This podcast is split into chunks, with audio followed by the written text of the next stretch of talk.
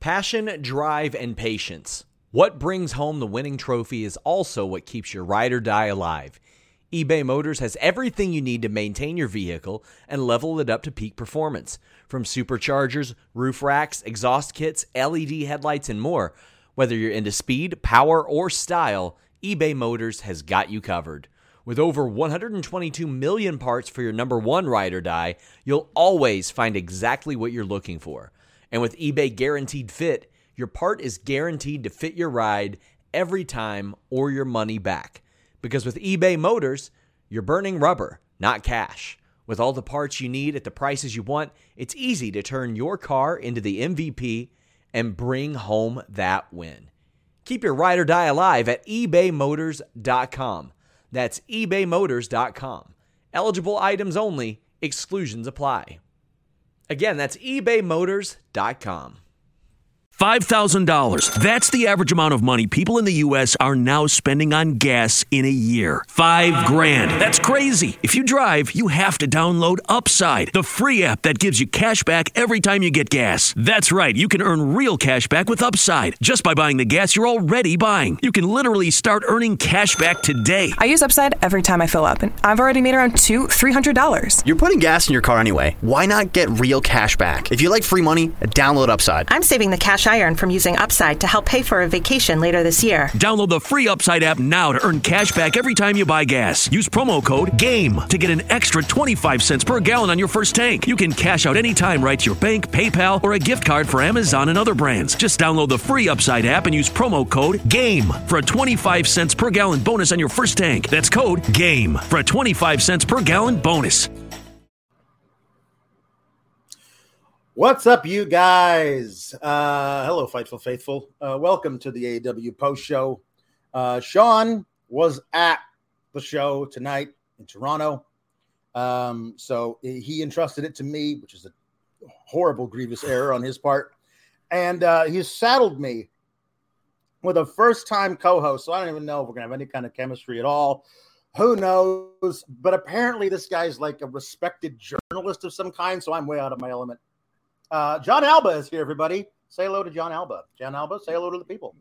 Listen, I have deep respect for your ability to shit on just about anything. deep respect, genuinely. So, uh, the commitment to the bit is really impressive. No, so no, I'm no. excited to chat with you here. We're gonna have Good. some fun talking about a, a show that I thought was largely pretty good. There were definitely some things I would have changed about the show, but Mhm. uh, let's let's go to the Great White North and talk some dynamite, man. Yeah. So uh, first things first. Um, uh, as uh, uh, Joey Bag of Donuts sends in a Humper Chat, you can do so at humperchats.com. You can also go down to the bottom of a little YouTube chat, click clicky clicky, and do a super chat. Um, and Humper Chats are our preferred member um, method of doing this because we get a little sweeter piece of the pie. But uh, you can either do both, and you could have your question or statement read on the air just like Joey Bag of Donuts, who says that Toronto crowd was hot. It's almost like a it's a good thing to not run shows in the same city 70 times a year. Yeah. Um, I think there's got to be a happy medium between I think at last last count it was uh, in the upper 60s, 68 shows this year in Chicago. So a happy medium between that and zero times in three years. There's got to be like just hey, you know, every so often, every year, every 14 months, just come back around. The crowd will be hot for it again. And I think maybe that's a good it's a good rule of thumb. What do you think?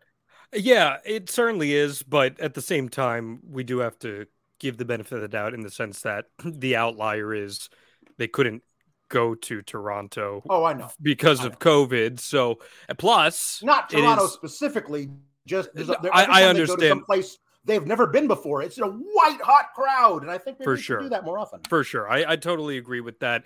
But also, I do understand the merit in knowing that if you're going to a market that's going to guarantee you a sellout or, Yeah, or do a good true. gate, there is certainly merit That to is that, true. especially when you're a company that we always jump the gun on AEW. And this is not me making excuses, but we, we jump the gun and tend to forget that it is a three year old company. So, with that in the equation, I do understand the hesitance to, oh, we're going to tour out to here and to Bemidji, Minnesota, and to all that before we actually get our base set. Mm-hmm. Yeah, it's good. Nerguru says this is Alba's sour graps. Yeah, We're, we're here. I, We're ready to do it. I like to try to be a little positive, but if something's bad, I'm gonna let you know. Th- That that you know what? That's that's my uh, philosophy. The problem is, is that I, the way I see it, it's bad more often than not. Um, so uh, what's not? Here's here's something we can we can agree is good. Renee Paquette, good for her, as reported by Fightful Select. Renee Paquette uh, brought into AEW. I think it's a perfect thing, you know, because Jon Moxley, her husband, is the champion. Even if he wasn't a champion, he's part of the fold there for forever. Uh, signed that really long term deal. Um, so it, it makes sense uh, to be there and be part of things. Uh, to to bring uh, all of her effervescence and experience and everything That was to It's only a boon for them. Uh, this is this is great, and I'm I'm I'm happy for her. And she was obviously very overwhelmed and very happy to get the response that she got from the Toronto crowd. She's also a, a, a- Canada girl, so they, they they were showing extra love for her, and um and that that was really great. I I, I really thought just that because she's got that contagious smile anyway, and this one felt just like she was being overwhelmed, and I loved it. I thought it was great. Very much so. I will say this though. I would like to see them use Renee in a way that is beyond the traditional backstage interviewer. I, I did not love the segment tonight where she's trying to get a word and wrestlers come in and ambush because I think Renee should be used in a way where her talents are really put on full display. And what do I mean by that? I think we would agree she's one of the best interviewers in all professional wrestling. So Yeah. Maybe find ways to incorporate great storytelling and character building segments like remember what Jim Ross used to do with like Mick Foley and Triple Mm-hmm. H those are ways where you could use Renee Paquette to build great characters and great stories and layer things utilizing her strength so I would like to see a lot more of that once we get her integrated into the fold more Right. Um, I agree. Alyssa Leggett uh, became a Fightful YouTube member. You can become a Fightful YouTube member as well and get all kinds of little bonuses and things out of that. Uh, and there'll be more bonuses coming down the pike. Uh, Sean has promised that, and he's a man of his word. So we don't have to worry about that. That's definitely happening pretty soon. Um, so she, her first order of business in the AEW career of uh, Renee Paquette is to interview Christian Cage uh, Toronto zone. Um, and he ingratiates himself to the crowd by crapping all over the Maple Leafs, which is perfect. Um, and uh, but he's there just kind of basically introduce the fact that they're doing going to go ahead and start with uh, Jungle Boy and um, and Luchasaurus in their grudge match. And uh, Christian was on commentary. I thought this little interview was fine. It was good, you know, Mhm. little, little thing to get everything started. And uh, the Jungle Boy versus Luchasaurus match was uh, better than I was expecting. Uh, uh, these two obviously have a crazy amount of chemistry. They know where each other is going to be at any one time. They have their rhythms down, uh, which is what happens when you tag with somebody for a long time. But that's oftentimes why uh, a long term tag team, when they break up and start feuding, those matches are usually great because they have all of that just in their bones of where knowing where the, the other guy's going to be. And I thought Luchasaurus is probably his best match I think I've ever seen. Um, and Jungle Boy did did great at, at making the big man look fantastic, but uh, he Luchasaurus took some bumps. Yeah. Man took some bumps. Um i loved him sh- uh, selling the right shoulder uh so that he had to do the choke slam with the left shoulder which wasn't as strong. Uh i i the the i, I did see some quibbling online about is this a no DQ match or is it is it legal to put a guy through a table in a regular Christian was match? screaming it should have been a DQ when he did it I mean, well, he might have been a biased bystander, but uh, I I do think that uh, that maybe that was interesting, but it was the only thing that they did that was like odd and kind of out of the norm of a regular match. So maybe they were thinking referee's discretion. There's a lot of referee's discretion. Oh, it was a Rick Knox match. It was Yeah, a Rick Knox match, if I'm not mistaken. So that, that That's- probably that's- explains a lot on referee discretion. But uh, you're totally right about the selling of the shoulder. There was a great little detail at the end of the match when Christian went to raise Luchasaurus' Mm-hmm. arm. He realized he couldn't use his arm that was in the sling, so he went to the other arm. But the other arm was the one that Luchasaurus was selling. So go. Luchasaurus like puts his arm up and he's just like right back down with it. I thought that was a small little detail that was really well done. It was Yeah. a David versus Goliath match, and when you do Yeah. a David versus Goliath match, the most important thing is you have a baby face that knows how to sell and elicit emotion from a crowd. And I don't think AEW has a better person than that, maybe other than Orange Cassidy, than Jungle Boy Jack Perry, which I think Jim Ross deserves a lot of credit for because that seems to be the mantra going forward here. And I think he had the foresight to realize that, Mhm. hey, at some point, this guy's going to be a jungle man and not a jungle boy. So Yep. I I thought the presentation of this was great. Christian being used for the heat at the beginning was good. And eventually, when you get that match, there's got to be a lot of heat given Mhm. into it. This was the first encounter between these two guys. It's okay to give Jungle Boy the loss now, but from this point on, I want to see a pissed off, angry Jungle Boy that starts Yeah. winning matches. Well, I, I, the, I think the thing of it is, is that they don't really know what their what their timeline is for this because the the feud only ends when Jungle Boy beats Christian, and Christian is obviously injured right now. He's in a sling. Who knows when that's going to be? So you extend, you artificially extend the feud by having Luchasaurus Mhm. beat Jungle Boy. And uh, by the way, spoiler alert: uh, uh, Jungle Boy uh, lost um, when Christian uh, got involved, and then Jungle Boy, because he's a baby face and therefore stupid, took his eye off the ball, eye off the dinosaur, and uh, was was jawing at, at Christian, and then got choke slammed off the top rope, and uh, the uh, the cutthroat that that awesome reverse uh, Death Valley driver with the hooked arm. Um, but there was an earlier uh, spot. I can't remember what it was specifically. Was it the Poison Rana where everybody in that arena thought Yeah, well, that yeah, Jungle Boy yeah, was winning mhm, that match, and just and having a Luchasaurus kick out, like a lot of people were like, mm, "Now, now, now you lost me," and I, I, I get it because, like, I mean, we haven't seen Luchasaurus protected in that kind of way. Mhm. So him kicking out of those kinds of big moves over and over again was a su- surprise to people. But I think this is the beginning of them actually treating Luchasaurus as a real big man. Yeah, if he's a reputable big man, then you have to do that kind of stuff. But I do want to say something to your point where you said he's a stupid babyface for taking his eyes off the prize.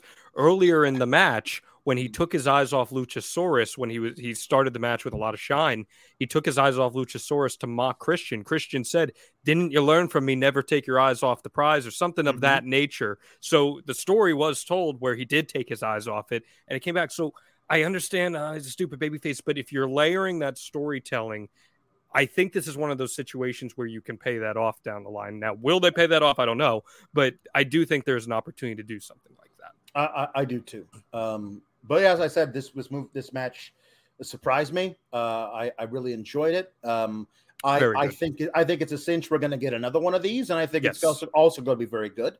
And I would imagine Um, there's some sort of stipulation or something attached to that to help Jungle Exactly. Boy have some leverage in taking the big man down. Cage match, something, Something, along yeah. those lines, And give and that's Um, the thing when you have a feud like this where you're trying to extend it kind of as you said, you have to pepper it in with moments, right? Moments are going to be what stick and resonate with Jungle Boy ultimately. So, uh, you have to provide those in stipulation matches or anything like that to extend the feud will help do so.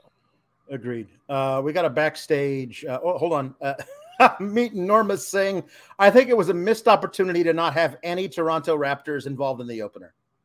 Well, they weren't at uh, the Air Canada Center, which I don't think it's called that anymore. No, But that's WWE's pretty much got a stranglehold on that arena at this Yeah. point. So that, that might have been why they didn't have. Them. I'm not really sure exactly what that was. I know that, that when they were in Milwaukee, they had uh, uh, Giannis Antetokounmpo and his brother Yes. uh, come out uh, for Rampage, but that wasn't at their the Bucks arena. It was a different arena in No. town. But But that's Yeah, just mean, because it's- Giannis is a mark, right? Yeah, it doesn't. Giannis love wrestling? So yeah. he's a, he's a huge mark.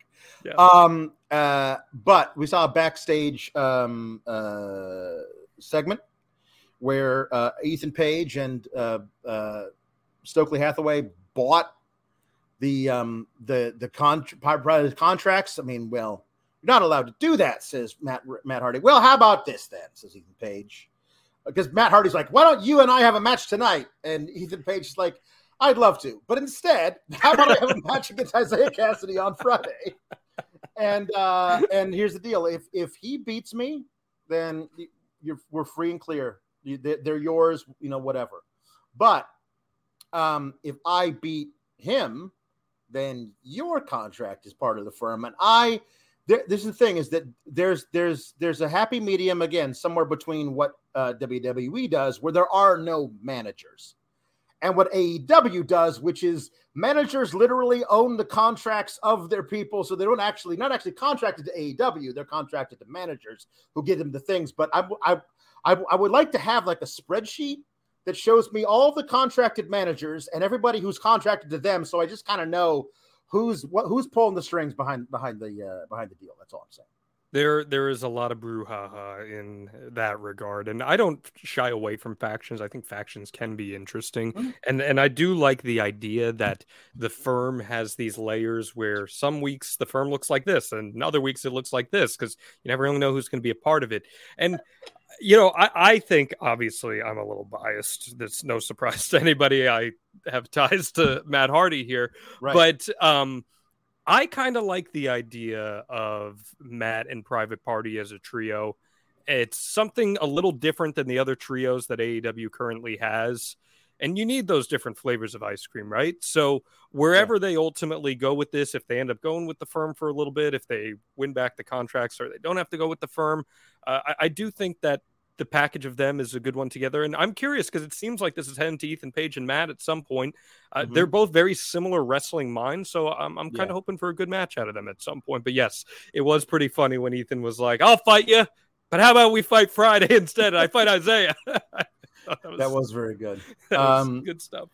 Uh, so we got a we got a little mini promo here from QT Marshall and the factory. They are going to be the sacrificial lambs to War Joe um, which I always thought was was spelled Ward Joe because there's a, there's a D in the Ward Ward Low. Right. I didn't think it was War Ward to Low. I thought it was Ward Low. So that's Low, that's okay. what whatever.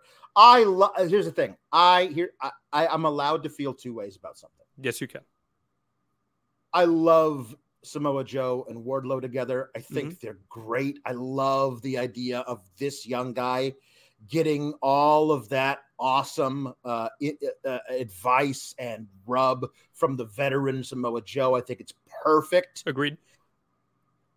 And at the same time, they're each singles champions, and I kind of want them to be defending their singles titles. Otherwise, there's no reason for them to have the titles. You could put those titles on other people who will defend them and have War Joe as a tag team and have them go after the acclaimed for sure. And right now, you could accomplish the same story that they're doing with Brian Cage and, and his group without mm-hmm. either of those titles involved. Right. It, yeah. it it doesn't really further that story, especially after Brian Cage already lost the match last week. So I'm totally with you on that. Do you like the inclusion of all of these entities together? FTR, the FTR pop is a thing now. Like that is oh, a wrestling yeah. term. It is a mm-hmm. thing. Mm-hmm. We're making it happen right here on Fightful. But do you like the inclusion of all of these entities together? I, I will say that this is not the um, the way I thought it was going to go uh, because we after this match they just, just destroys them. They, they was a really fun thing, but it's basically a squash match, but it was obviously an exhibition to let um, Samoa Joe do the walk away spot, which we never see nearly off nearly often yeah. enough. Um, and War, War, War Joe wins with uh, a, a, a, giant swanton bomb into the coquina clutch. Um, and then they were going to do all their power bomb stuff as like extracurricular activities after the match. Uh, but uh, we get Brian Cage and Prince Nana coming out with uh, Gates of Agony. And Prince Nana obviously doesn't wrestle. So it's just three on the bad guys' side. And we get FTR coming out to a huge pop, as you said. And um, obviously, you guys want a match. And I was like, um, and I thought was like, and I'm not going to make us go four on three. That wouldn't be fair. So why don't you find a fourth guy and we'll have a match on Friday? And I'm still waiting for the bad guys to get a fourth dude so we can have that four on four because it seems like they've been teasing that for a while. Mhm. And instead of that, they say, I couldn't possibly make these two guys work on Friday as well. So, um, why don't the three of you face us at a partner and like, who's the person we could get? Uh, what time does Rampage start? 10? 10. We're in Ontario. And out comes uh, Shawn Spears. A a repackaged, a repackaged Shawn a Spears. repackaged Shawn Spears. Mhm. He's no longer the chairman. He his his new profile pic just says 10. Um, he's back on doing something like the old Tye Dillinger gimmick. Um, but he's in Ontario. That guy was only going to be a babyface. Um, he's uh, and he came out the face tunnel too, and he uh, came out um, and uh, he was he was brought out th- out there by FTR, and he was in the ring, and the director didn't get this. You could see it from a very far away shot, but there there was a moment that they knew they had to have Shawn Spears and Wardlow, and they did it. But the, the director didn't capture it for the for the TV cameras. They he got in the ring and Wardlow was there, and they stared each other down for a full five seconds, which is a long time in in, in that particular time. Sure. And there was like, so what are we going to do about this? And then um, they shook hands and hugged. And I think that there is something to be said for I know where the pinnacle was Yep. always a bunch of a bunch of good guys. Yep. They were just aligned with MJF. Yep. Like, and they're they've always been friends. And MJF, He was the He's- evil. he Mhm. was the evil guy. He was the Yep. guy who was pulling the strings. And I would argue that Chris Jericho was the bad guy all along. Even when the inner circle was faced, they were a bunch of a-holes.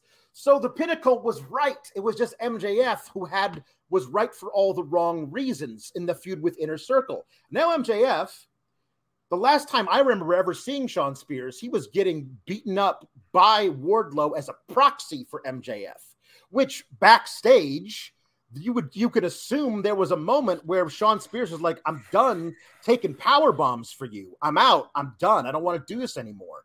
And MJF said, "Fine, go. I don't need you." And that broke them apart because MJF lost to Wardlow, and then War- uh, he went away for three months. And when he comes back, Shawn Spears is part of his entourage. He could have been Shawn Spears could have been one of the guys in the firm, but he wasn't. So MJF effectively abandoned Shawn Spears. And so Shawn Spears is a free agent. And if FTR says, listen, we've been talking and we realize MJF was the wrong guy for, the, fo- for us to follow, what do you say? You want to come back into the fold? Let's reform the pinnacle, you, me, and Warge, and let's go out there and kick some ass. And I think that Shawn Spears would do that, honestly. Now, everything you just said was really well laid out. And here's what I want. I Mhm. want a promo explaining exactly Me just that. too. I do too. I, I want it. That's and because they did a tremendous job tonight with MJF explaining that there are many layers to him and he has these different sides to him and when he looks in the mirror he's not really sure what he sees. So combining that with everything you just laid out that's really effective character building which I think is something that sometimes AEW does to like the most minute detail and then at other times completely overlooks. So if you can find that happy medium, get something like that on TV. Let us see that explanation. I'm totally with you because then you have a unit and that gives a guy like Wardlow something really to bite into as well, Yep. where he can be the James Bond of that group and he's your leader of all that. With that said, if eventually this were to lead to, say, a Samoa Joe heel turn and you get Joe, the big bad veteran, working with Wardlow, Mm-hmm. having to overcome him, I think that's a great story too to be told. So, I, I I desperately would like all of that to be said on television, like all eh, something like that. Because, but I think to me, especially if the director had just caught that moment in like a semi close up, it's effective. The- Yep. but I you because I was watching the ring. I never took my eyes off the screen because I was like, you better do something here because the last time we saw these two guys together, Wardlow was trying to kill Shawn Spears. So what's going on? And they had that moment where Shawn Spears and Wardlow locked eyes, and there was a thing: Are we going to have to fight now? And it's like, no, because we're because honestly, they were friends until MJF said, Shawn, you're not allowed to be friends with Wardlow Yep. anymore. And he, he had to do whatever MJF said. So there's a moment there that they could have communicated more. I just here's the thing: as as a stage actor for a long time, especially in Shakespeare, there's a lot of unspoken, no lines to actually where, where people just like in the old history plays well they'll switch allegiances on the fly in between scenes and then you as the actors and the director have to come together and figure out how with no lines how to communicate oh we used to be enemies but now we're friends and i saw these 2 Mhm. performers trying to figure out how to do that and i i respected it so Yeah, I, I'm with you, man. I think that, and that's a great job by you picking up on that as well. I, I really, though, you can't assume that everyone in the audience is picking up on stuff like that, which is why give me 30 seconds of that explanation next yeah, i week. wanted to That's all you need 30 seconds. Yeah. So, Um, yeah, and, yeah, easy. Chi-Town Spurs says, does Warjo eventually lead to a match between the two, unifying the ROH TV and the TNT titles? After all, they're both TV titles. I mean, it all depends on where we're going with an ROH TV Yeah. contract. Like, Yeah. it, it's this point, they have so many belts. Certainly and could get a match between them. I just don't know about Definitely. unifying the titles. Definitely.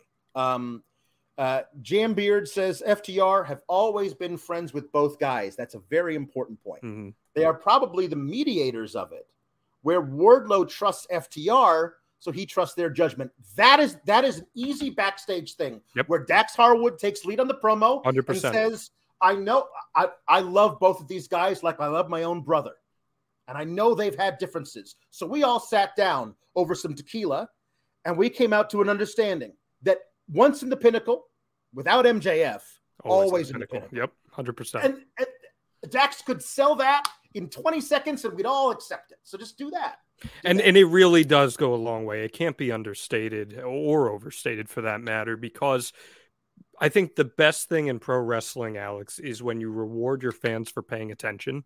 So by doing something like that, you are rewarding your fans and saying, "Hey, it was worth investing that year and a half plus that you saw the pinnacle together. So now you're going to get a payoff from that, and you're going to see them uh, rebranded in sorts." And by having them together, I know you were saying, "Oh, everyone's got a faction. There's a lot of managers, blah blah blah," but it's an easy to digest unit that can be effectively put on television in multitudes of roles. Yeah, agreed. Uh, we got our Swerve Strickland and Billy Gunn match. Uh, we got a fantastic, we got a wonderful rap here by uh, uh, by uh, Max Caster. Uh, thought it was some good stuff. yes. Um, and uh, and then we got our, our Billy Gunn who was strutting around, doing a striptease, um, d- doing a lot of fun stuff. Um, and uh, and I'll, here's here's here's the real reason why even if AEW and WWE both said yes, there's no way you could have Billy Gunn on that reunion on Monday night because he would have made them look so bad by comparison. That man is chiseled out of granite. What a what a modern what a marvel of modern. Can we say medicine? This show is sponsored by BetterHelp. If you had an extra hour in your day, what is the first thing that you would do? Read a book, take a nap, play some video games, do something for a friend, volunteer. A lot of us spend our lives wishing that we had more time. But the question is time for what? And if it was unlimited, how would you go about using it? The best way to squeeze that special thing into your schedule is to know what's important for you and to make it a priority. And therapy can help you find what matters to you so you can do more of it. Therapy is so valuable. It's gotten me through some tough times, really helped me reflect on things that are important, specifically with BetterHelp. If you're thinking about starting therapy, give BetterHelp a try. It's entirely online, designed to be the convenient, flexible, and suited to your schedule. This is so beneficial when you've got that crammed schedule and you can't even imagine finding that extra hour. You can do it all from home. Fill out a brief questionnaire, get matched with a licensed therapist, and switch therapists at any time for no additional charge. Learn to make time for what makes you happy with BetterHelp. Visit betterhelp.com slash fightful today to get 10% off your first month. That's betterhelp, H-E-L-P dot com slash fightful. It's so flexible and it can help you find that social sweet spot with BetterHelp. That's betterhelp.com slash fightful. Everybody in your crew identifies as either Big Mac Burger, McNuggets, or McCrispy Sandwich. But you're the filet o fish Sandwich all day. That crispy fish, that savory tartar sauce, that melty cheese, that pillowy bun. Yeah, you get it. Every time. And if you love the filet of fish, right now you can catch two of the classics you love for just $6. Limited time only. Price and participation may vary. Cannot be combined with any other offer. Single item at regular price. Ba da ba ba ba. But like, I mean, he's he's he's in incredible shape for his age. Yeah. Um. Uh. And and I thought it was great to see Billy Gunn going out there and doing some playing some of the hits. I don't know if you've heard Alex, but that's the best pure athlete in the World Wrestling Federation, Billy Gunn, right there. Uh, now, listen, I thought what Billy did here was work a very smart match. He worked to all of his strengths. You mentioned he played the greatest hits, which he certainly did, but he utilized his physique. He paced himself out on this. I thought the storytelling they did with Swerve uh, constantly targeting his limbs and his legs specifically, I thought was really effective, easy babyface versus heel storytelling. I thought Swerve was incredible in this match. I think Swerve has just about every piece you could possibly want in somebody that can be a major player on your television show. Uh, did not love the finish of this just because it was a little clunky. And Yeah. maybe that's what they were going for. Maybe they're going for clunky, Maybe. but Maybe. but and the way that the acclaimed kind of looked at Swerve tells me that that might be the end of all this storytelling here as we move on to this Sterling stuff, which I'm sure you're going to get into momentarily. Yeah. But uh, I thought Swerve was really incredible in this, and I'm excited to see what's next for him and Keith Lee specifically. Yes, yeah, it, it- is interesting. Um, it, it, we're not really, I'm not really sure where this is. If this is the the end of that, doesn't feel very definitive, does it? Yeah, it was. They just kind of walked past him, looked at him, and just were like, "Okay." I was like, "Yeah, yeah, yeah." Um, because he didn't. Yeah, he he he grabbed a hold of the rope to make sure that Billy Gunn couldn't kick out.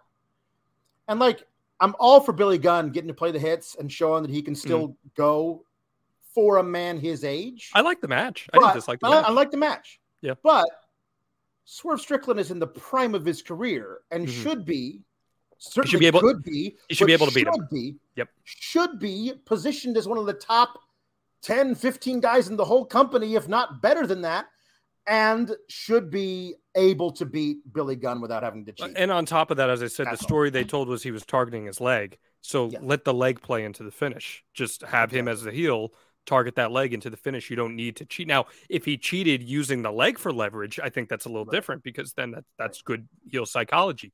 But him grabbing the rope just to ease his body down for the pin, I don't know. Something felt a little clunky with that for me personally. Yeah.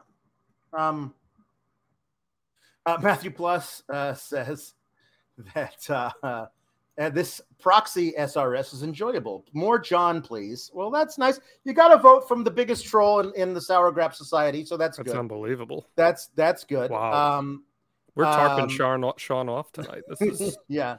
Mm. Um, we got uh, we got um, Jam Beard saying that Spears could also say that fatherhood has changed him. Hmm, okay. You could you could put that in there as I mean, he hasn't had the baby yet, but yeah. I mean, the idea of Perspe- fatherhood. being a prospective father has changed me. I father. I I have a feeling that fatherhood will change me, and therefore I'm getting ahead of it. I'm getting ahead of it. I realized that I am indeed Canadian and I must be Mhm. nice. Therefore. Therefore, I am a baby Therefore. face. therefore, um, uh, we um we got Mark Sterling coming out. This is again. This is uh, the uh, the acclaimed come out kind of brush past uh Swerve without doing anything, and then Mark Sterling comes out. Now, was it ever really resolved? The whole we're gonna get a petition to kick Swerve out of here. So like, there's a whole thing where like, Mark Sterling just Mark Sterling has a problem with certain types of people. That's all. I'm it certainly looks that way. I'm not casting aspersions on the man himself. I'm saying he's written to have problems with certain types of people. That's all I'm saying. And he, but he does not come out and he says that, that we got a uh, uh, we got a trademark for scissoring somehow. Um uh and uh and so you're not allowed to say scissoring or do scissoring or anything. And if you do, we'll sue you.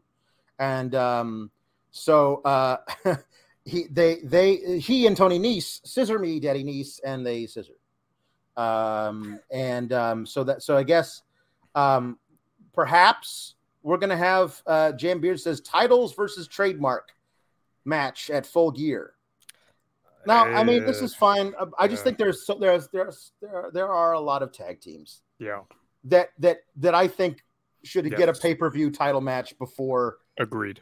Josh Woods and Tony Nese. Personally, right here, right now, that's what I will say. We'll see where it goes because I because honestly, three months before, um, uh, I know it's only about a month and a half out now from Full Gear, but three months before, two months before All Out, I would have said there's got to be other tag teams that get a title match before the acclaimed, right?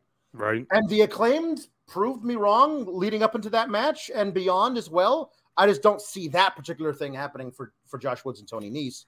Um, Jordan Cooper says Alba needs to get Smart Mark Sterling to patent the wave so he can ban its use everywhere. Hashtag ban the wave. Smart Mark Sterling and I have uh, a checkered past across independent Ah. wrestling, so I I don't know if he'd be doing me any favors. Yeah, yeah, yeah, it's good. Hmm. Uh, Taz, uh, JP says Taz had the line of the night when he says, "That's what you look like from moving so much office furniture." You know, we we, we, we can right. put it over. It's nice. you Right, know, it's right, right, Yeah, right. that's what it is. That's what it is. Um, uh, and Tom LaValle, uh, going back to the match, says that uh, Swerve has a fantastic and unique style. And Yeah. I was worried Daddy Ass couldn't keep up, but it was a great match.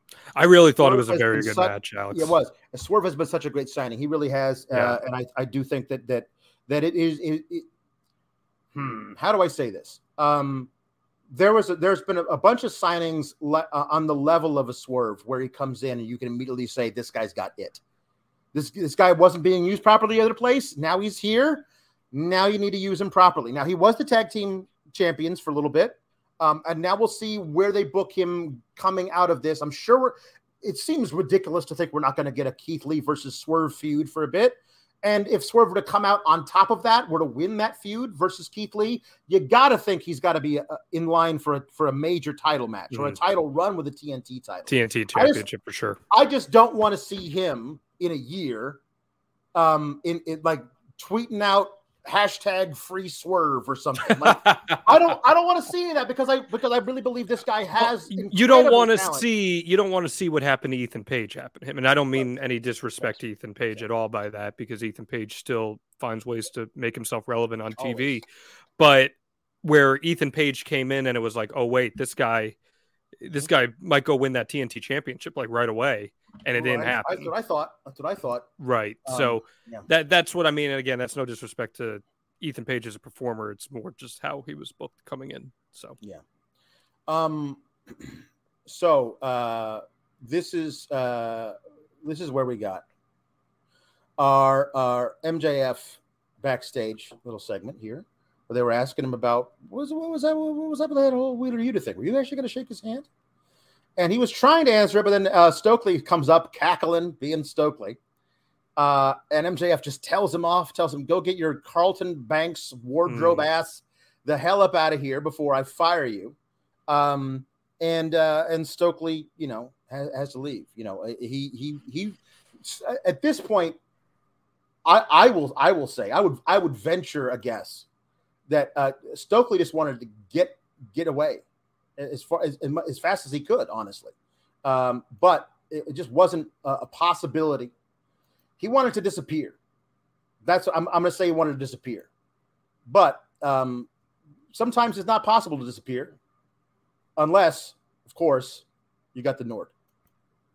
NordVPN.com slash Fightful.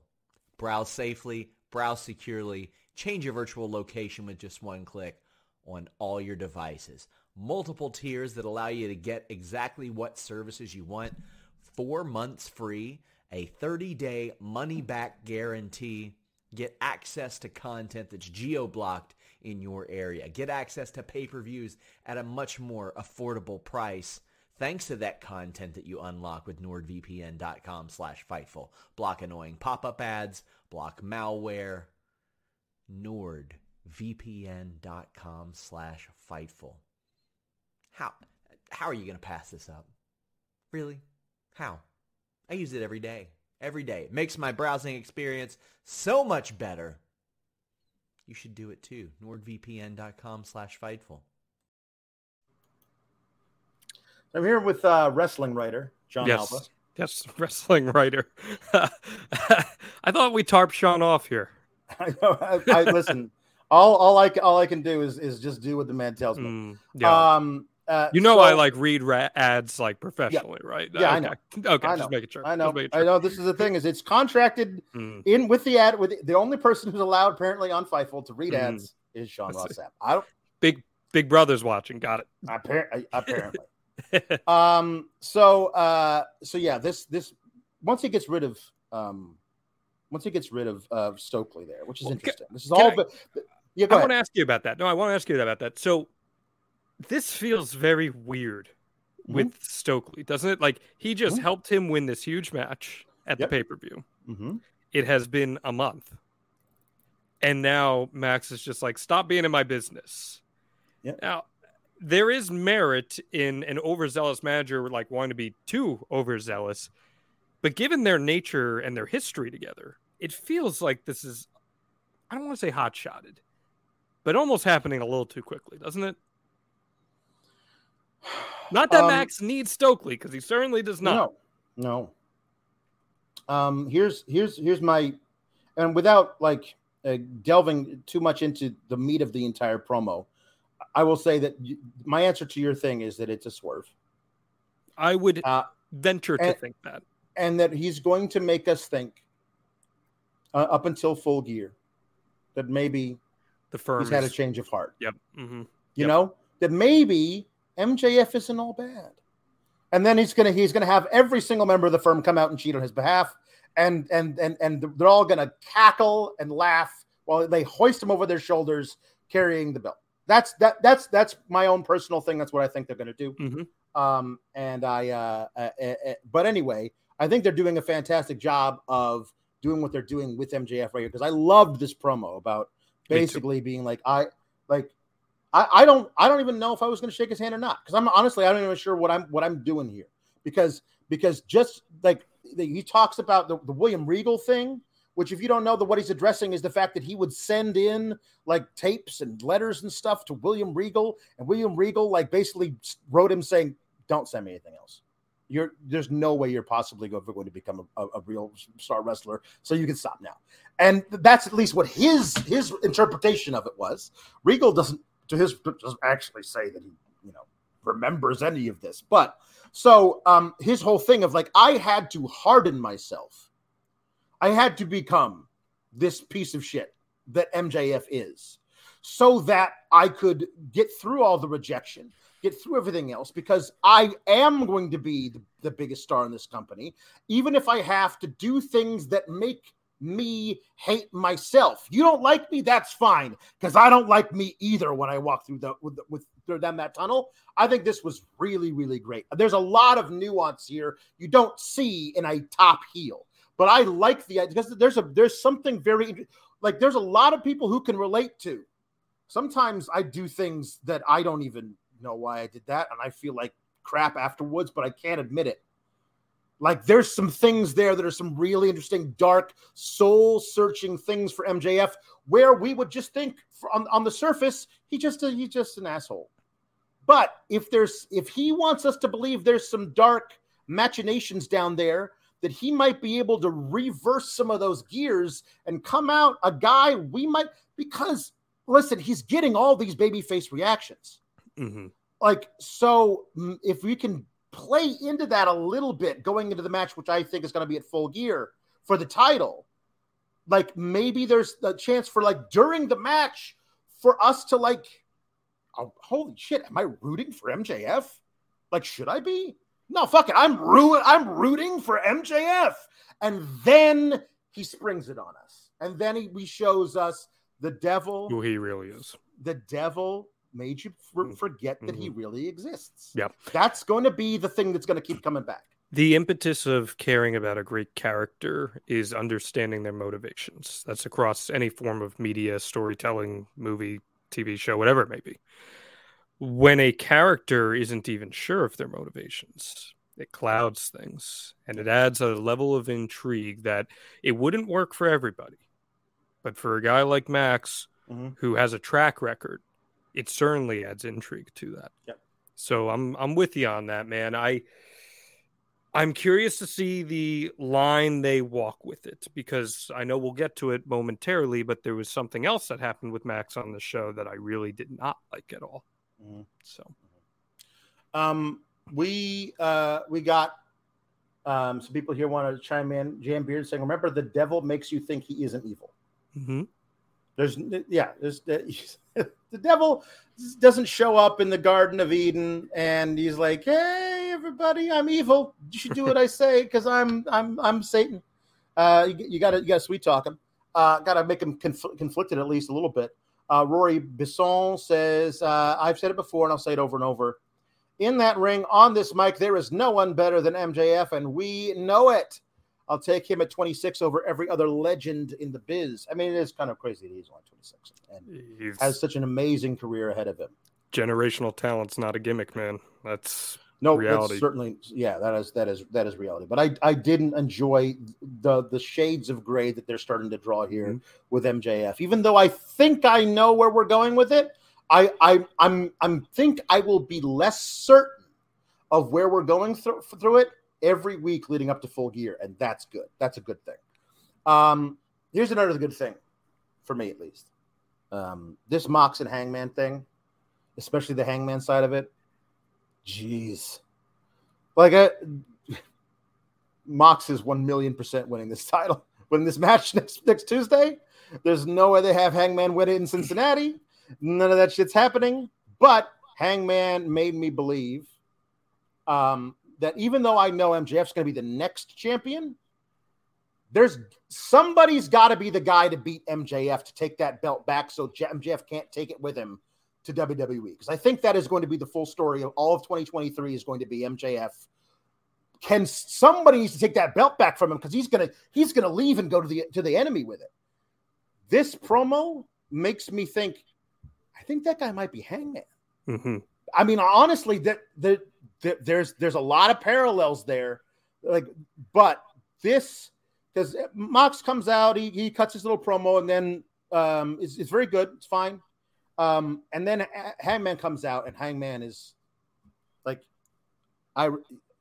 You said some really nice things about how much you respected me and in and out of the ring and as a champion, all this kind of stuff. And I, I'd be lying if I didn't say that that coming from you didn't mean the world to me because I respect the hell out of you too, as a man, as a father, as a husband, as a wrestler, as a champion. Um, but I'm but you also called me a kid, and that that didn't sit well with me because because uh, uh, is that what you think? He's like, yeah, I do. I think you're a kid. Um, and then we have this amazing promo from when he's talking about how uh, he says, I, I, love that Mox says, You're not the same guy who knocked me off of that ladder a year ago. Because that was a mate. And that was why I think had Mox not gone away for his for his rehab, the first feud for Hangman coming out of beating Omega was going to be Moxley. I agree. They were setting that up with that mm-hmm. match. But I love that they get to bring that back a year later, and that's still fresh in Moxley's mind. And it should be fresh in, in Hangman's mind as well. And we're going to get this this feud here. And he says, I, "You're right. I'm not that that guy who knocked you off the ladder, um, because I, I you know, I got a little full of myself as the champion and I let it slip away because I wasn't willing to go to that place that I needed to go to to keep that belt. But I tell you, I'm willing to go to whatever place I need to do to get that belt back. And this is where he starts literally giving himself potato shots above the eye, where he was like swole up by the time he got out of that ring. Um, I I loved this promo. I loved him going to the deep dark recesses of of how how he's anxious and frustrated and angry and depressed and the medication's not working. But damn it, I get up and I come to work every day because I'm a man. I'm a man. I'm not a kid. I'm a man. And I love the money when he walks past, pushes past Moxley. Moxley, everything about Moxley wanted, he wanted to murder Hangman Page in that ring. And Hangman waited for it. Are you, do you want to go now? Because he waited in the rings. He didn't get out of the ropes himself. He waited until Moxley turned around and looked at him before he got out of the rope too. This was so so good. And he wiped his blood on Moxley's shirt too. Yep. But yep. so again, motivation is critical in understanding a character's evolution, and that's exactly what Hangman was doing with this promo. And there was even something that you didn't mention that he did too, where he talked about how he was on his own, then he had friends, and then he had no friends Mm-hmm. again. But now, this time that he doesn't have friends, he's a man now. Where he was a kid before, he's a man now. But here's one thing that I really disliked about this. And it had nothing to do with Hangman Page. It had Mm-hmm. Right. nothing to do with Jon Moxley. It was MJF being there Mm-hmm. in the suite that he was watching this from, mocking the promo a little Mhm. bit, and the crowd's attention is on Max rather than this career-defining promo Yeah. for for this major shift in character for Hangman Page, which it was a significant moment Sure in was. his character's track that we that whole audience should have been chanting cowboy shit after that Mhm. and they weren't. And it wasn't because of Hangman Page being bad, is because they were so distracted with Max being there. And I thought that really took away from this a lot. Had Max come through the uh, the stage, the awning at the end of this as Hangman's walking up and he just walks Sure. past him to remind him, sure, that's great, that's effective. Mhm. But Max mocking what was a very serious moment in the character progression of Hangman Page and taking Yeah. the audience's attention away from that. Can you imagine if because that was like the closest thing to a Ric Flair promo that we've seen Hangman Oh, yeah. Page have. Oh yeah. Can you imagine if another character had been up in the stands while Ric Flair is beating himself up and bleeding? It, you wouldn't do it, right? So I I had a real problem with that because it should have been a defining moment for Hangman Page's career, quite frankly. Um, uh, yeah, and I, I agree, and I, I, I don't think it was a unilateral decision by MJF to go out there. That was this was a part of this thing. They've we've seen him in that in that suite whenever Moxley and Hangman are doing stuff.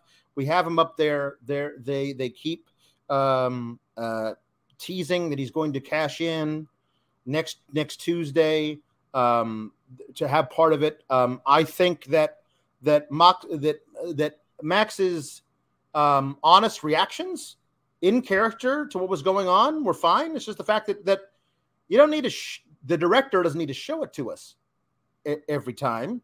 And I also don't think he should have been there. I think you're right. Having him um, walk walk out through the thing and and have Hangman and and MJF come face to Cross, face. yeah, exactly. And it just Um, it drew the fans' attention away from what Hangman was saying. Right. yeah, it was. It was. It was not. It was not necessarily. And um, you're right. There was the point where the, the fan, the uh, the ch- they were chanting MJF, which again is what I'm talking about. How like he's getting babyface reactions here, and and you know like there's there's ways of playing that against expectations, where okay, hey, they're giving us babyface reactions here. What do we do with this? How do we play into it before playing against it? How all these kind of things. Um, um, Jam Beard says Hangman's promo came off like a 19 year old telling off his dad, saying he's adult now because he's a dad too. Great promo doesn't work for me. I mean, that's completely false. I'm sorry. Like you can have whatever opinion you want, but that's not that's not what was happening at all. Um, um, you can say it didn't work for you, but that's not the the the vibe that I got at all. Um, because because Hangman's right. He's not even even MJF's age. He's not even 26. He's 31 years old. He's a damn man. He's a former champion. The fact that he gets no respect Yeah. from Moxley is is a problem for Hangman Page. Like that's not like, hey, hey, Dad, I'm I'm as tall as you are now. Give me the car keys. It's Right. not exactly what this is, uh, to me at least. Um, uh, and and hey, bro, it's Brad has a very interesting perspective. Says as someone diagnosed manic depressive uh, myself, Hangman's line, "The medicine isn't working," hit me like a ton of bricks. He and Mox killed it. There's a something there that was really, really Well, yeah, because really Hangman great. Hangman has proven he's a vulnerable character, Yep. and that's just Right. not something we see a lot of in pro wrestling. Yeah, yeah. Um, and uh, Gostyle Pride Ever has, well, honestly, what we should have been talking about this whole time. Hanger has had the most beautiful pants lately. I mean, like really, his whole wardrobe has just been fantastic, wonderful, just wonderful. Um, so uh, and and okay, so um, here here's here here we go they did decided to do um the uh the, the second hour out of order Um, and they they did the obvious main event at, at the top of the hour, which which which tipped the ending of the match they did do as the main event. They tipped that ending by doing this in the way they did it. Um, uh, so so here I'm just going to describe what happened. This is a Jericho and Danielson match. The third one. If you've seen the first two, this is another one. And uh, then it it it ends because Jericho there's a ref bump. Paul Turner, who's the head referee, who's the guy who's supposed to be laying down the law and telling all the other refs what to do, gets himself in the worst possible position that a referee could be in and takes a terrible ref bump. Uh, and then Jericho obviously is going to cheat and hit uh, Danielson with the, the belt. Uh, but down comes um, Garcia. Um, and as he came down and the way he came down, I was like, oh no. Because it became kind of obvious to me that um, either he's going to make a mistake and cost Danielson, thereby causing a rift between him and his hero, yep. which is which like an accidental screw job that he accidentally mm-hmm. screws Danielson, or horror of horrors, he actually chooses Jericho, which is what happens. He takes the title away from Jericho, and then he himself uses it to hit uh, Danielson, and then um, and then Jericho uh, then Jericho wins. Um, and uh, this just this just wasn't it wasn't it for me. I mean, obviously, my own proclivities, re Jericho, and all of that stuff are are well known uh, facts of of um, uh, fightful lore at this point. But um, I I just thought that this was a really bad way to do. I I I, I absolutely went into the night knowing Jericho was going to win, but having Garcia make the choice was just was a was a bad decision on on the on the part of the bookers. So, had it been an accidental screw job, I think there might have been more layering to Jericho being able to say, "See what happens when you don't follow me." Right. You should follow my guidance. And then you have that internal battle with Daniel Garcia of, oh, well, he's got a point there, but also here's my hero. And maybe I should try to work through it with him. I don't disagree with you. Um, I do want to underscore a much more macro point about AEW Dynamite main events and specifically lack of promotion for the main events, where this was, in theory, the highly promoted match between this and the Orange Cassidy versus Pac match. And I believe your main event should have heavy promotion throughout a show. At the very beginning of the show, you shouldn't just see a match graphic. We should get some sort of a promo, whether it's an in ring promo or even just a quick backstage or pre taped package, uh, establishing what our main event is for the night. That was a formula that did work in the late 90s and early 2000s for professional wrestling, and it kept people around till the final hours of your show.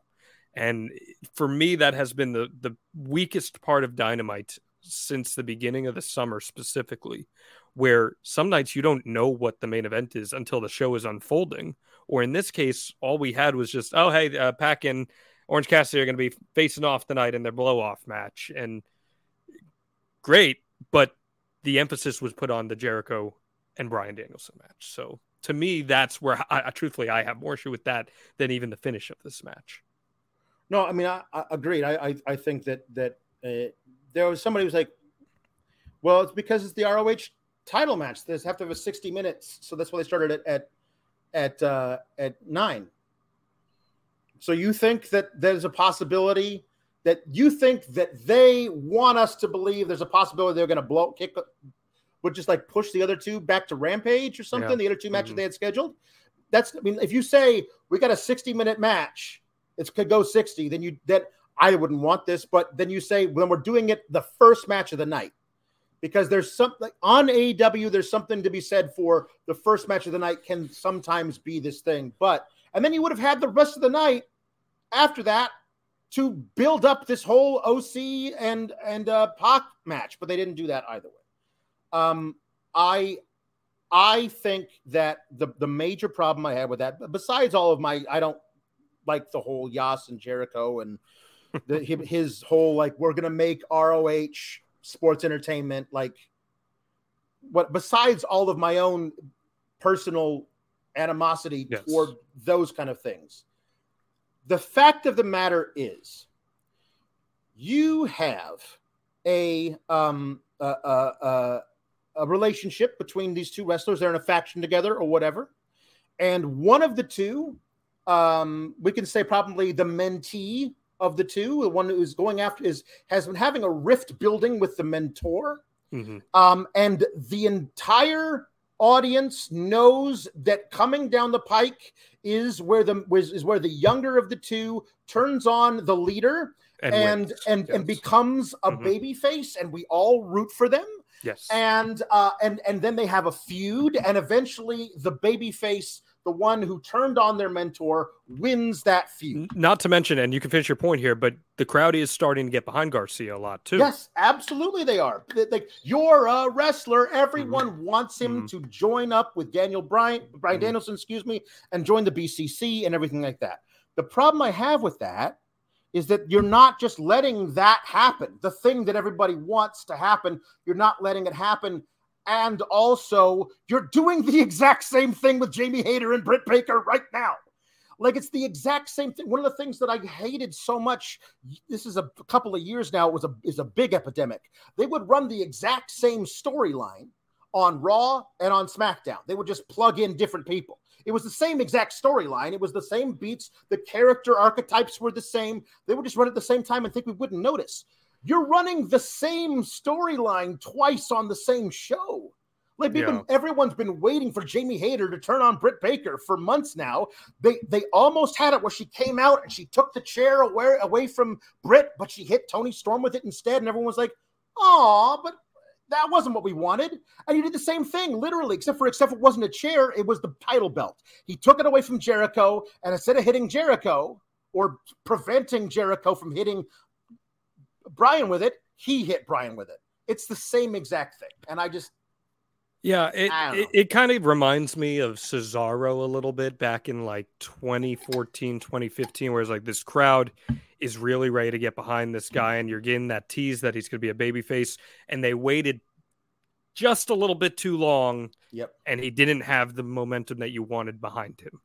Yeah. And they almost ran that risk with Wardlow earlier this year too They did. They really But- did. thankfully they were able to harness it and they were able to capitalize on it. So I, I'm not saying the ship has sailed on this by any stretch of the imagination. And maybe this comes to Daniel Garcia saying, well, I don't need to be BCC.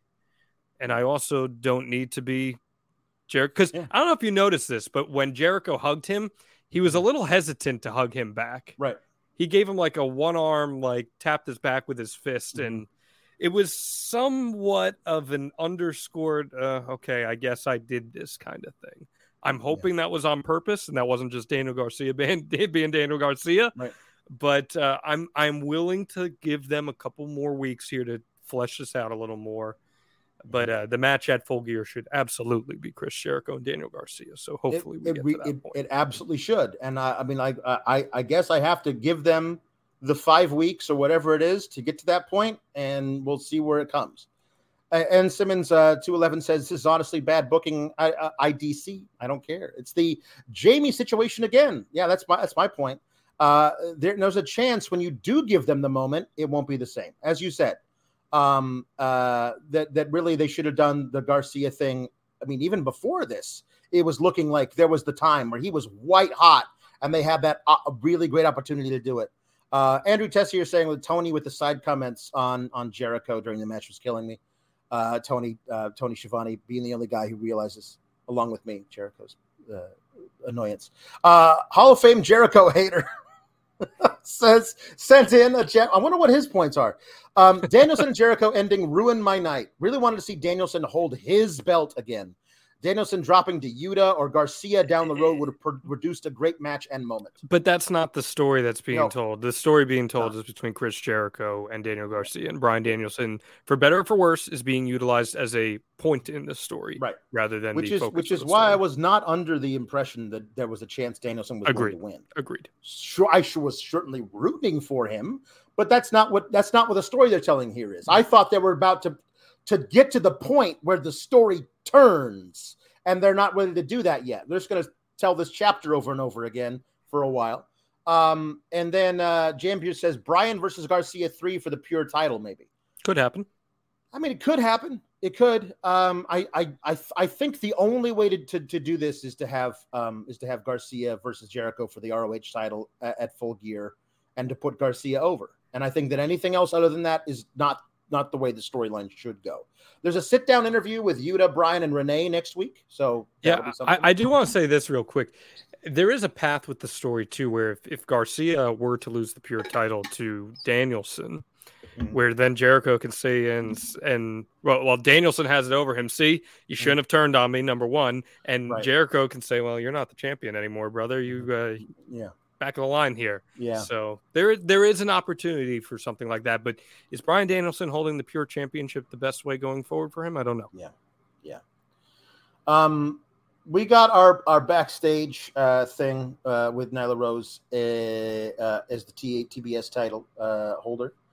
Um, she apparently will be defending the title that she did not win. Now, Holy here's moly. my question. Here's Holy my question. moly! Jade Cargill, we've always been saying, is uh, a crossover superstar sure. waiting to happen.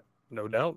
I don't know anything about this. Certainly, uh, I'm not. I'm not. I'm not the scoopster, but it does feel to me like she could be having meetings with people. Sure. About doing movies or TV or whatever that might preclude her from being the on-screen TBS champion for a while. So you run this angle where Nyla is for like 3 weeks. And then when when Jade comes back from shooting whatever bit part she has in a in a in a Marvel superhero series or whatever. She, she kills Nyla. Yeah. She kills Nyla. Mm-hmm. That to me that that's because when I thought when I saw Nyla run off with a belt, I was like, oh, we'll resolve this next week. But they're not. They're pushing this on because I uh, uh, Anna J A S uh, comes out to to say, "Hey, Nyla, I want I want I want to have the match with you for the title." Um, the one thing about this that I, I agree, I don't love Renee getting stepped on by everybody in this mm-hmm. thing, but I do love that at least somebody is the voice of reason. You got to have one person in yeah. wrestling who's uh, who's a, who's willing to call everybody out on their bullshit. Nyla, you're clearly not the not TBS the champion. And Ny- Nyla, for the I didn't love this segment, but Nyla was great in the segment. Nyla was, Nyla was great. Nyla was great. She's great. She's yeah. Yeah, she um, is. But uh, I just don't love the whole because like Tony Khan has proven in storyline here mm-hmm. that he is the GM who is super strict over titles and yeah. interim titles. And if Jade's gone, why don't we have an interim TBS champion? You know, like and all that stuff. So it is strange where in this situation he's not hands on, but in every other title situation he's very hands on. That's true. I'm just thinking in canon here. Yeah. Yeah. Tom Valley says, I would say Nyla Rose is a national treasure, but I think that discounts all the other nations where she's the treasure. she's she's a global treasure. She's an international treasure. treasure. no doubt about it. Uh, Tom Valley saying that she is the best. Yeah, she, she's great. Uh, I, I, I love Nyla Rose, and I think that there's there's a there's a wonderful opportunity whenever they finally extricate her from Vickie Guerrero, that she can be a fantastic like um, funny baby tweener, face, baby face yeah. type thing where they can do that because she's she's so fantastic on social media. She's yeah. obviously very funny. There's some really cool stuff you can do with a uh, like a David and Goliath tag team, a strange bedfellows tag team, hundred yeah, percent. Yeah, a lot of fun stuff you could do that. Mm-hmm. Um, so um, well, Luis Polito giving me some some new information in our little thing that I did not realize. So Shida and Storm uh, defeated Jamie Hayter and Britt Baker. Um, uh, listen, if Jamie Hayter and Britt Baker are still going to be a team, which I don't get, I do think it is nice that they have matching gear because they look mm-hmm. fantastic as like this Wonder Woman tag team. I think mm-hmm. that's that's great, uh, good for them. Um, uh, but Shida gets the victory.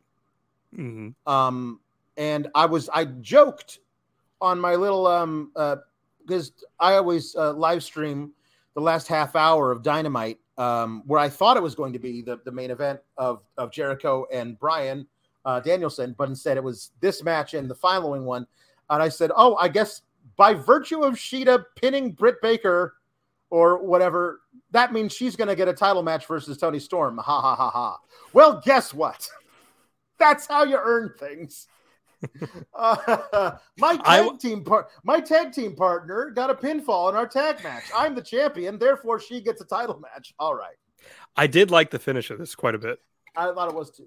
I thought the finish was unique. It was different, and it genuinely got the crowd.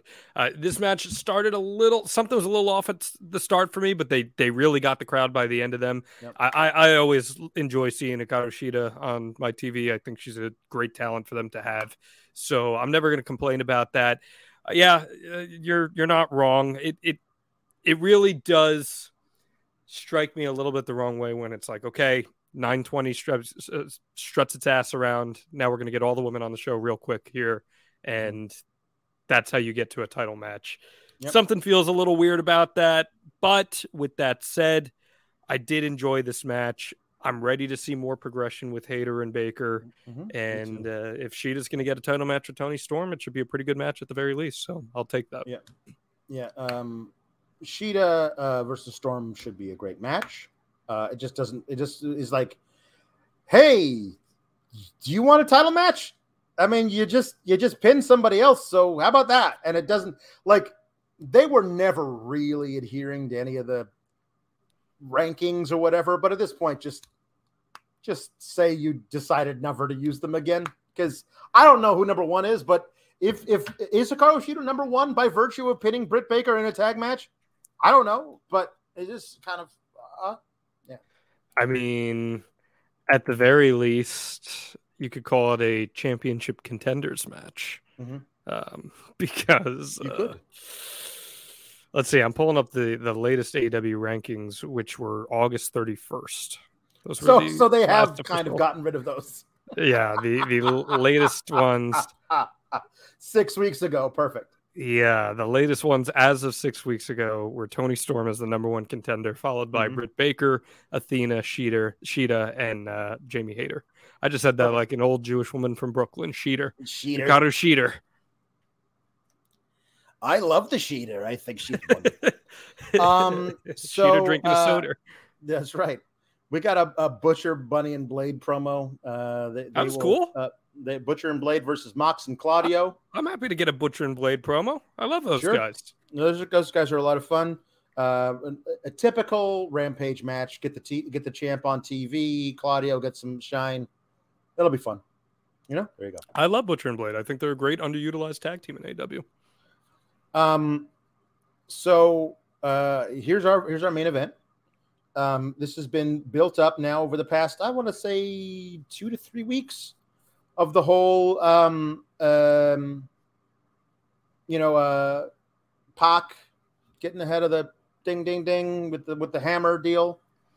Um, and uh, I, I I do appreciate Bryce Remsburg finally now third time's the charm being like hey wait a minute i should probably keep an eye out for that hammer like and when Pac goes for the hammer um uh he's like no no no we're not doing that um and but of course Pac had a different one preset under the ring um I, I want I want to call attention to one thing. Like I've I've been a I've been a Pac fan since he was Okay. Neville.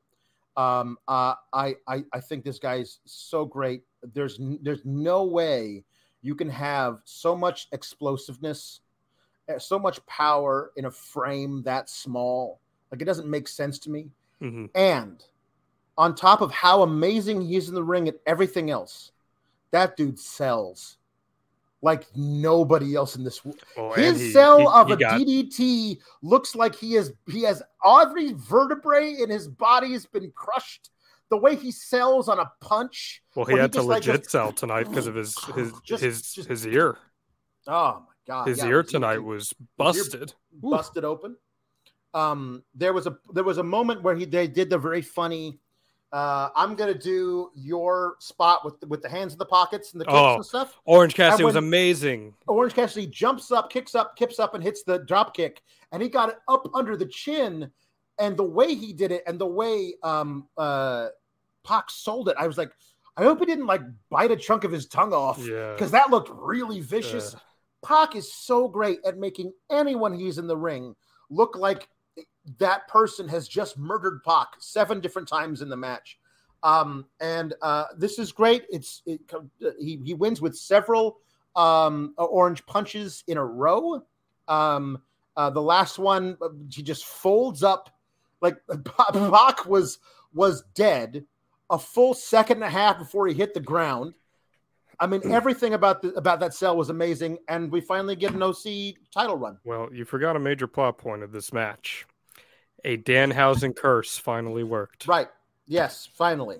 Danhausen successfully cursed Pac, that. and the story was told where the curse was finally seen to fruition. Pac ultimately loses his match, and as you said, finally, Orange Cassidy wins a championship match. There's one thing I really want to put over about this match and Orange Cassidy matches in general. There are no other matches in wrestling that do near falls the way that an Orange Cassidy match does. The way that he's able to elicit emotion from crowds with his mm-hmm. near falls adds so much to the overarching story of each match.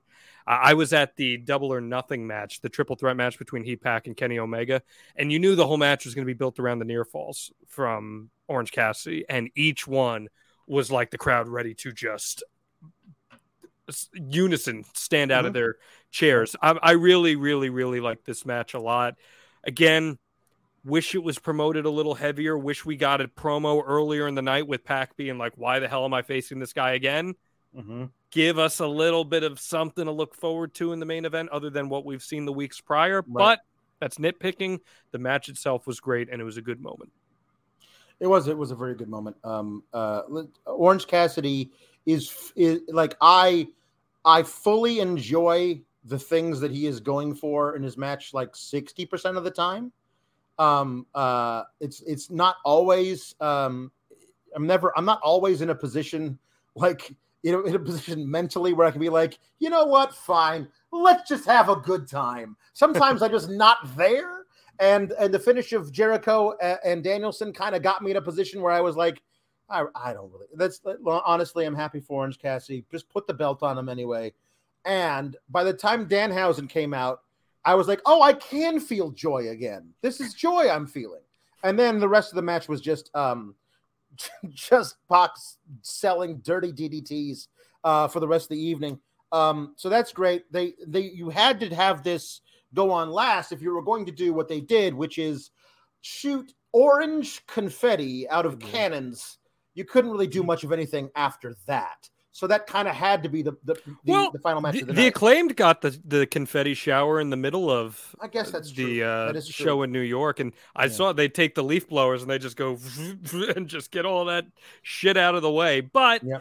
again, I do believe there is also merit in leaving the fans going home happy, which they did, and they didn't shoot Rampage after Dynamite tonight, so this was the end of the show for them. That's right. So. That's right you leave the crowd going home happy. That builds goodwill. Uh, again, it just for me, promotion of your main event that leads to increased viewership in that second hour. Mm-hmm. It, it, really is just help, helping everyone understand the story. And I'm not a big proponent of the whole casual audience, the casual fan thing, mm-hmm. but if you were just seeing, oh, Pac and Orange Cassidy were having a title match on the surface in the main event for a championship that hasn't been featured too much on your program, I want to see a little more backstory in that earlier in the show to say, okay, right. this is worth sticking around for, other than me knowing it's going to be a good match. Right, exactly. Um, I, I, I just want to put over the the athleticism of both of these guys no doubt because there's, there's just so, and their chemistry is outstanding. The, the, chemistry. Oh, I, I, like that you mentioned chemistry because mm-hmm. it's because that that kind of athleticism that um that is required for a match such as this. That athleticism can only be helped via chemistry, like the chemistry you get in AG1. We talk a lot about performance here at Fightful. And you know, if you want that performance, you want Athletic Greens won. AthleticGreens.com slash Fightful. So excited to work with Athletic Greens. You can get a free one-year supply of vitamin D and five free travel packs with your first purchase if you visit AthleticGreens.com slash Fightful. And you might be asking, what is Athletic Greens? Well, one scoop of AG1 contains 75 vitamins, minerals, whole food sourced ingredients, including a multivitamin, multimineral, probiotic, green superfood blend, and more in one convenient daily serving. I took multivitamin tablets before this. Uh, our strength and conditioning coach said you should probably move on to something more digestible. Recommended AG1. I loved it. I love how it made me feel. Love the energy that it gave me. And it got me a whole lot more vitamins than I was taking in general because it absorbs a lot better. Athletic Greens 1.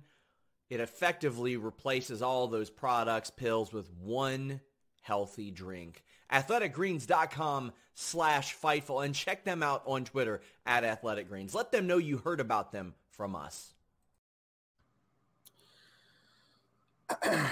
um, Reach Southwood saying, I think we all uh, agree on. Uh, finally, Orange Cassidy picks up a win, and finally, Orange Cassidy gets a belt.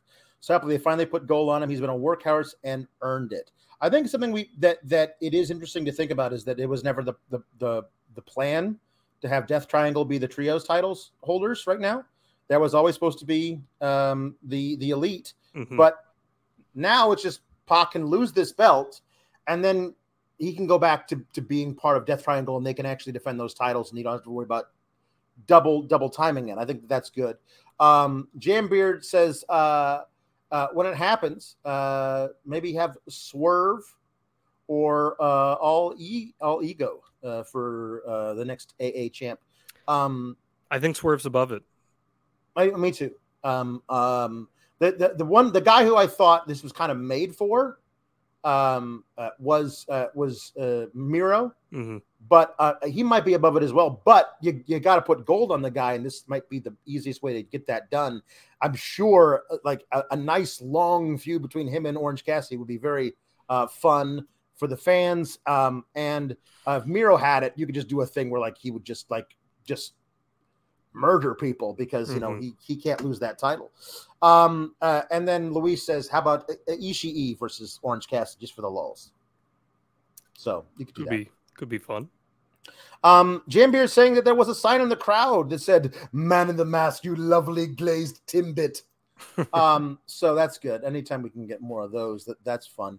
Nurguru saying it annoys me that Bryan never ever wins the big one, and I I I think to me, it it is becoming increasingly clear that that's not what Danielson is in is is here for. Um, he's he's here not to win the big one or be a champion or promote his brand. He's here to have badass wrestling Yeah. matches and eventually tell a story that helps out the company as a whole and as many people as possible. And I think he will have a world title run at some I do- point. I do too. It's- But I think you're right. I think he recognizes his roles to go out there, be a workhorse, have great matches that make him happy more than anything else. I'm sure he's thrilled to go out there and have some of these matches. So that will fulfill him. And then uh, you move forward and eventually he will win a world title. But uh, it's not something that needs immediacy. Shotkid twenty nine uh, saying that um, for the acclaimed that uh, Nese and Woods are, are just a placeholder feud. Yes, I'm I'm I, I think you're right. Um, and that that it'll be Swerve in Our Glory versus the acclaimed three at full gear, and then the acclaimed will get a definitive win, and that's when Swerve and Cle- Keith Lee split. Could happen, but I didn't get that indication tonight. So No, I guess no, we'll no, see. no, not at all. Uh, but we'll we'll see uh, if if something happens uh, when when Keith is around as well. Um, uh, all elite Lake Show saying that fun show overall. This crowd was effing crazy. They really the, the crowd really added a lot uh, to it. They were definitely uh, effing crazy. Brent Lockman was there tonight. Said just got home, still processing how much fun this was. Floored at how much they fit into three hours. Also, uh, Tony Khan, since we know you watch this, sign Jody Threat. She's up tonight oh, versus dude. Athena. I love Jody Threat. I've worked with Jody Threat a whole bunch on the indies, and I highly endorse her. She's a fantastic talent. Her legit backstory is wild, and I hope that somebody gets to tell that long form on TV someday. Yeah. Uh, Jambeard saying that All Ego Ethan Page did say he wanted the All Atlantic title during the group promo where the firm explained their plans for the future. Best friends versus the firm could work. Certainly could. Uh, I don't think we've been seeing any teases of that quite yet, but could happen. No, nope. Um, uh, Techno Gatsby says, "Someone get wrestling Adam Driver a full time job in journalism, please. Any stream with Jon Alba is automatically more interesting and insightful." I appreciate that. I have heard the Adam Driver doppelganger once before, so that's now twice. Appreciate that. Uh, Jadam B Farm says, uh, off topic. Alex, your recent comments on Channing Tatum reminded me of the gym he's in. Comrade Detective, up your alley. Enjoy. Well, thank you. I could I always take a take a recommendation for a new film. I've never heard of Comrade Detective. Um, uh, so uh, over on the Tuesday show, Jon Alba. I don't know if you're yes. aware of this, uh, but it's more of a variety show uh, and an impression hour than anything yes. else. Uh, a new character uh, emerged last night uh, uh, of an old man that people have dubbed Paw Paw Pawlowski, who only remembers the good old days of, of, of, NXT. Mm. back back know, when Ernie Ladd was on NXT. No, no, no, no, no. that's that's the funny part he's an old man who can only remember back to like the days of the revival versus American Alpha. You know, those old, old times yeah. where, where people really so so we have a jukebox thing over there where people send in money and requests. Mm-hmm. Uh, and, and so Luis Polito, for, on behalf of Ace Shock in the chat, wants a Paul Popolowski singing um, the uh, uh, new All Atlantic Champions theme, Jane by Jefferson Starship. And this will be the last thing we do for the evening and then we'll we'll bid you a fondue. If you have no interest in watching this, I, I can't say as I blame you, but it is something people have asked money, so asked for, paid money for. So I this is something mm. apparently that we have to do. Okay, um, I'm very excited for that. Um, I do want to say, just in case I don't get a chance to say anything after you sing this song here, mm-hmm. oh, yeah. um, I'm extremely appreciative of getting to come on here tonight and chat with you. I'm hoping to do some more work with Fightful in the near future. Mm-hmm. So uh, I really enjoy doing this. I love my friend Kate, who gets a chance to sit with you every week here. And big yeah. shout out to her, who she's a great person and a great friend. I want to give her that love. And you guys have a ton of fun every week. I enjoy what you do, and I hope to see you guys more down the line here on Fightful. Oh, absolutely. Uh, a pleasure, uh, wholeheartedly. And uh, we'll definitely have to do this again sometime. No doubt. Um, uh, all right, here we go. here we go. Uh, Jane, you, you say it's, it's all over for you and me, girl. There's a there's a time for love, and there's there's a time for letting letting me be, baby. Jade, you're playing a game. It's called Hard to Get by its real name, making believe that you just don't feel the same. Oh, Jane, Jane, you're playing a game. You can never win, girl. You're staying away. So I'll ask, where, you been, baby? Like a cat and a mouse. Cat, cat and a mouse, from a door to door, house to house. Don't you pretend you don't know what I'm talking about. What? Are what? Huh? Now, now, there's a takeover Toronto. There was a there was a match between uh, uh, Tye Dillinger used to do the, the 10, 10, uh, whatever happened to him? What? All right, that's the end of that. So, um, finally, Jambeard wants Wilford Brimley ranting about Jericho winning. so depressed. I got diabetes. There you go. That's that's as much as I'm going to give you there for that one. But thank you, everybody. Um, uh, yes, if you enjoyed that, believe me, I I can't see why. But if you did, uh, come over on Tuesdays when me and Kate uh, review uh, NXT for 70% of the show, and the rest of it is just hijinks. So um, thank you all for joining us. Uh, uh, Jon Alba, where can they follow you on all the socials media? Uh, at Jon Alba, J O N A L B A, not not at Wrestling Writer. Um, but uh, you can find me on Twitter at Jon Alba, on Instagram at Jon underscore Alba, on Facebook. I have a professional page as well, Jon Alba. And uh, you can check me out every single – Friday on the Extreme Life of Matt Hardy, uh, which is one Good of my show. main podcasts I host. I appreciate that.